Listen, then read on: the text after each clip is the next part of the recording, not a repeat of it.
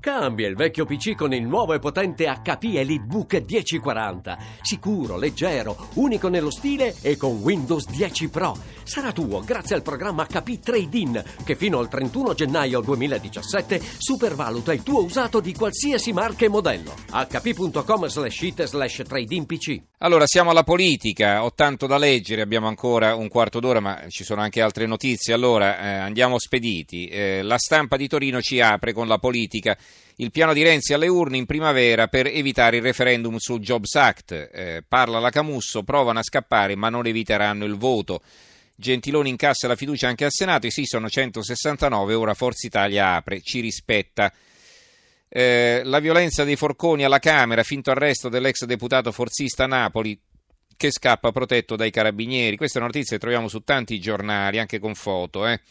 Il leader deve salvare il patto tra generazioni. È un articolo di Francesco Rutelli. Rutelli, partire dai giovani è il primo passo per far rinascere la politica. Il quotidiano nazionale, l'apertura, scoppia la mina Jobs Act, Poletti, il referendum CGL salterà per il voto ad aprile, insorge la Camusso, gli industriali, regole certe o nessuno assume, Senato sì largo a Gentiloni. Fiducia anche al Senato, scrive il Sole 24 ore per il governo Gentiloni, ora completare le riforme. Il giornale, fiducia del Senato a Gentiloni, ma i ministri a ca- due punti a casa presto. Nelle commissioni numeri contati, Palazzo Madama a rischio palude dopo l'addio dei Verdignani alla maggioranza. Eh, l'avvenire, Gentilone prende un altro sì, oggi la prima prova europea. prima prova europea perché eh, c'è il vertice europeo nel quale si parlerà soprattutto di immigrazione. Il, eh, dunque, ehm, libero, Processo in piazza all'uomo della casta, i forconi picchiano l'ex parlamentare Napoli davanti a Montecitorio. Eh, chi inventa lauree non ha complessi è davvero inferiore, scrive Melania Rizzoli a proposito del ministro Fedeli, caso umano definito. Legati alla poltrona più dei vecchi DC, un articolo di Gianluigi Paragone di male in peggio.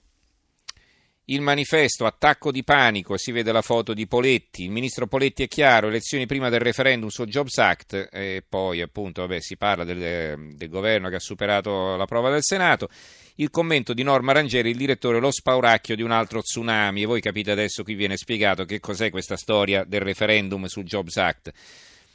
Se quello della Costituzione ha provocato un terremoto, il referendum sul Jobs Act potrebbe essere uno tsunami di proporzioni ancora più imponenti elettoralmente e socialmente. Non è difficile immaginare come voterebbero gli italiani sul tema del lavoro, giustamente in cima alle preoccupazioni di tutti, giovani in prima fila, saldamente in testa ai sondaggi sulle priorità del Paese. Ed è ragione per cui questo voto molto probabilmente ci verrà sottratto. Tutto dipende da quanto durerà il governo, cioè quando Renzi deciderà di staccare la spina a Gentiloni, perché in caso di elezioni anticipate il referendum appunto salterebbe. E il più interessato a farlo naufragare è proprio Renzi, davvero costretto a ritirarsi a vita privata nel caso di un'altra batosta. L'unità, democrazia e forconi è il titolo. Eh, contro la caccia alle streghe, il commento di Andrea Di Consoli. Le lacrime di Deborah Serracchiani, gli insulti e le offese su internet, l'orribile arresto simulato di Osvaldo Napoli, dossier le delegittimazioni, il vomito dei leoni da tastiera su Maria Elena Boschi, i ricatti, le minacce, le isterie su Valeria Fedeli. C'è un limite a tutto, anche alla libera manifestazione delle rabbie e degli umori. La democrazia non può essere un Vespasiano, una paranza punitiva o una sputacchiera altrimenti il rischio è enorme, anzitutto la sottrazione allo spazio pubblico di un sempre crescente numero di persone, soprattutto quelle che non hanno peli sullo stomaco, bava alla bocca e facce di bronzo. In giro c'è un brutto clima, l'aria è mefitica, eppure avversari e pretendenti avrebbero la possibilità di confrontarsi civilmente e serenamente in attesa dei responsi popolari, come è avvenuto con il recente referendum. Ma evidentemente non basta, non basta più, ormai si vuole lo scalpo, la demolizione delle storie e delle carriere, la punizione, la vendetta, il pubblico rogo. In queste condizioni fare politica diventa un martirio inutile, un folle carachiri. PD verso il congresso entro giugno le elezioni, a Gentiloni la fiducia del Senato senza i voti di Verdini ma con due ex Sell, è un altro titolo sempre dell'unità, che poi eh, cita, recensisce il libro di Occhetto, alla sinistra non può bastare la protesta, questo è il concetto, e c'è un'intervista a Calise per il PD, i 13 milioni di sì sono un capitale enorme. La verità, via la bugiarda dal governo, Valeria Infedeli, in tra parentesi. Il neoministro dell'istruzione ha scritto di avere la laurea, non è vero, appassionata di gender, forse pensava al trans diploma, ma è solo un curriculum falso, si deve dimettere. E poi c'è una foto di eh, Maria Elena Boschi, eh, chiamatemi sottosegretaria, il primo diktat della zarina. Ehm, il dubbio, squadrismo a Montecitorio, la loro apertura, i forconi contro ex deputato. Li ha mandati Dio a punire i peccatori, dice Piero Sansonetti nel suo editoriale. La scena che ieri sulle home page di tutti i quotidiani, quella dell'aggressione al deputato, all'ex deputato Svaldo Napoli, è parecchio disgustosa.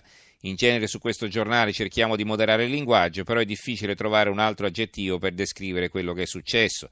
Davanti alla Camera dei Deputati un gruppetto di nerboruti picchiatori quarantenni ha circondato un esile deputato di 72 anni, lo ha catturato con la forza, ha cercato di metterlo alla gogna, gli ha letto un fantasioso mandato di cattura, ha mostrato con orgoglio la propria prestanza fisica e la propria spavalderia e poi si è impaurita soltanto quando sono intervenuti tre carabinieri che hanno permesso a Osvaldo Napoli di darsi alla fuga il foglio, c'è un piano di Renzi per uscire con il CAV dalla melassa proporzionalista, loro insistono, insomma, sognano questo Nazareno e non c'è giorno che non ci sia un articolo che lo evochi. Il mattino di Napoli, referendum sul Jobs Act, la consulta decide a gennaio. Il secolo XIX, la strategia di Renzi per il voto in primavera. L'ex Premier non si può dire abbiamo scherzato, la riforma non si tocca, la battaglia sul lavoro e poi c'è un intervento di Michele Marchesiello, ma ora serve una modifica condivisa della Costituzione. Il buongiorno di Gramellini, eh, la situazione grave ma non seria, disse una volta per, per sempre Flaiano. Ieri un gruppo di figure in precario equilibrio sulla grammatica, qualificatesi come emissari di quei movimenti dei forconi, il cui capo girava in Jaguar, ha circondato l'ex deputato Svaldo Napoli in uno dei vicoli che costeggiano il Parlamento per leggergli un mandato d'arresto infarcito di articoli del codice penale. Napoli è un uomo mite e gentile, poiché la zona adiacente alla Camera è da tempo un set a cielo aperto dove scorazzano iene e gabibi, ha stropicciato la faccia nel sorriso di chi sa di doversi sottoporre a una gogliardata e non vuole passare per privo di spirito. Ma all'improvviso la scena è cambiata, i figuri lo hanno afferrato per le braccia e il loro portavoce ha invocato l'intervento di una camionetta parcheggiata nei paraggi strillando Maresciallo lo arresti che l'Italia sia l'unico luogo al mondo dove i sovversivi pretendono di fare la rivoluzione d'accordo con i carabinieri era già stata un'intuizione di Montanelli. Nel parapiglia, mentre si cercava di capire chi dovesse arrestare chi, Napoli è riuscito a svignarsela. La situazione rimane poco seria, ma diventa sempre più grave. Con vena profetica sul foglio di due anni fa, Mario Secchi preconizzava l'evento di ieri analizzando le condizioni sociali ed economiche che, come negli anni venti del secolo scorso, stanno di nuovo trasformando l'Italia nella culla delle rivolte di un popolo cupamente arrabbiato e facilmente manipolabile dagli avventurieri bramosi di farsi regime. Forcolandia. La differenza rispetto al passato è che stavolta sappiamo, perciò non avremo scuse. La Gazzetta del Mezzogiorno, nuovo scoglio referendum. L'11 gennaio la consulta decide sull'ammissibilità del voto sul Jobs Act. Poletti, elezioni prima, la Confindustria c'è incertezza e non si assume. Il giornale di Brescia, l'ombra eh, del Jobs Act sul governo Berlusconi. Il Premier incassa la fiducia al Senato, va bene. Il piccolo di Trieste, Serracchiani, lacrime in consiglio contro di me, attacchi personali. Lo stesso il Messaggero Veneto, giornale di Udine Serracchiani, lacrime in consiglio, lo sfogo della Presidente, ho sopportato più attacchi di chiunque altro. Nel mirino c'è anche adesso Gianfranco Fini, no? evidentemente. Allora i, i giornali di eh, centrodestra naturalmente ci intingono il pennino nel veleno e quindi il giornale sono stato un coglione sul caso di Monte Carlo, ora Fini ci dà ragione, è il titolo del commento di Stegno Solinas.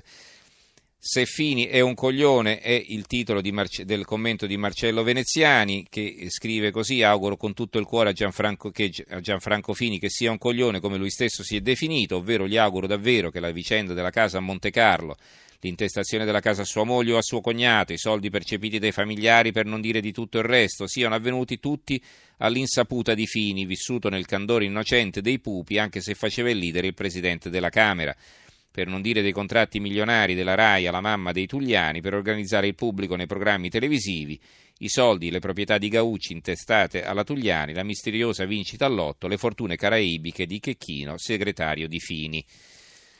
La verità Casa di Monte Carlo, la caccia ai soldi di Fini, rogatori sui conti all'estero, Lussemburgo e Monaco dei familiari dell'ex leader di AN. Ipotesi dell'accusa, Corallo pagò 2,4 milioni di euro in cambio di un decreto legge a lui favorevole. Siamo agli altri titoli in ordine sparso. Allora, intanto eh, abbiamo i titoli del, su Aleppo. Questa è l'apertura dell'unità, i bambini perduti di Aleppo, l'Unicef nella città siriana in atto un genocidio fra i piccoli, già 50.000 vittime del conflitto, e anche dell'avvenire, Aleppo la pace al volto della morte. È ormai soltanto una trappola per i civili, la parte est della città simbolo della guerra in Siria, saltati gli accordi si spara ancora. Qui all'apertura sugli altri giornali quasi non compare in prima pagina la, notizia, va detto a parte vedo il fatto quotidiano che ce l'ha in alto sopra la testata due righette, decine di migliaia di civili ad Aleppo, ostaggi dei jihadisti di Al-Nusra, fallita la tregua per i veti incrociati tra russi e iraniani, intanto si continua a morire. Ecco, sul Fatto Quotidiano c'è un titolo su un argomento che abbiamo affrontato diversi giorni fa, le province abolite devono fare tutto senza soldi e rischiano la bancarotta, la legge del Rio dava per scontata la vittoria al referendum, ricorsi in vista.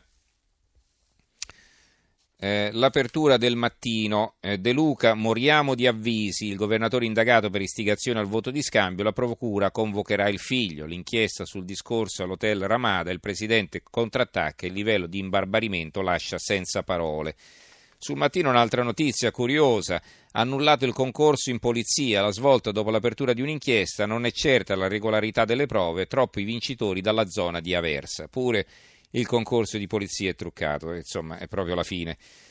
Il tempo, l'apertura, sprechi, tagli e corse, che scandalo all'ATAC, l'ATAC è eh, l'azienda dei trasporti pubblici di Roma, il dossier segreto, il Campidoglio toglierà 37 milioni all'azienda, Roma è il servizio peggiore tra le capitali, usato un bus su due. E poi, sempre a proposito di Roma eh, in difficoltà, capitale piena di rifiuti, ma paghiamo più di tutti. Un'altra inchiesta, ogni romano versa 162 euro all'anno, a Berlino ne bastano 75, a Parigi 120 e a Roma eh, pieno di immondizia per le strade, va bene.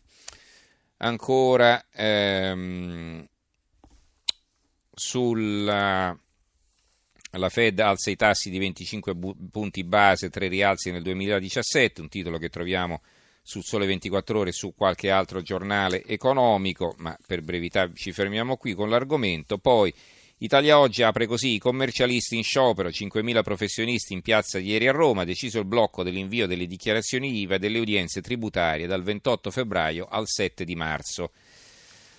Eh, ora Confindustria fa autocritica, vediamo l'opinione, la loro apertura. Dopo aver fatto la battaglia per il sì all'insegna del terrorismo, l'Associazione degli Industriali Italiani ammette di essere stata apocalittica e prevede l'economia in rialzo anche con la vittoria del no. Sul terremoto, eh, il Corriere di Rieti eh, eh il presi- annuncia il Presidente della Repubblica oggi ad Amatrice accumuli, rimuove le macerie, Errani, Curcio e Zingaretti da Mattarella. Il Corriere Adriatico invece la regione lascia a piedi pendolari terremotati, soppressi i pullman del servizio treno bus, alla Camera passa il decreto sisma, il Corriere Adriatico è il giornale di Ancona. Eh, battello elettrico sul Canal Grande, leggiamo sulla nuova di Venezia e di Mestre. Eh, il prototipo di Ali Laguna trasporterà 40 passeggeri tra Venezia e l'aeroporto Marco Polo di Tessera. Sapete quanto è costato questo Battello 700.000 euro, bisognerebbe sapere quanto costano gli altri per vedere se effettivamente è conveniente o no. E concludiamo con una notizia davvero eh, sorprendente, miracolo a Torino, un rene al posto della milza salva una bambina, non è che hanno messo il rene dove, eh, sostituendolo al posto della milza, no, hanno messo un rene nel luogo dove c'era la milza, hanno tolto la milza, hanno messo il rene lì perché era l'unico modo per inserirlo nel corpo di questa bambina che adesso è ritornata a vivere normalmente. Grazie allora a Gianni Grimaldi in regia, al tecnico Fernando Conti, in redazione a Giorgio Allegretti, Carmelo Lazzaro e Giovanni Sperandeo. Diamo la linea al giornale radio condotto da Monica Giunchiglia e ci risentiamo domani sera. Grazie a tutti e buonanotte.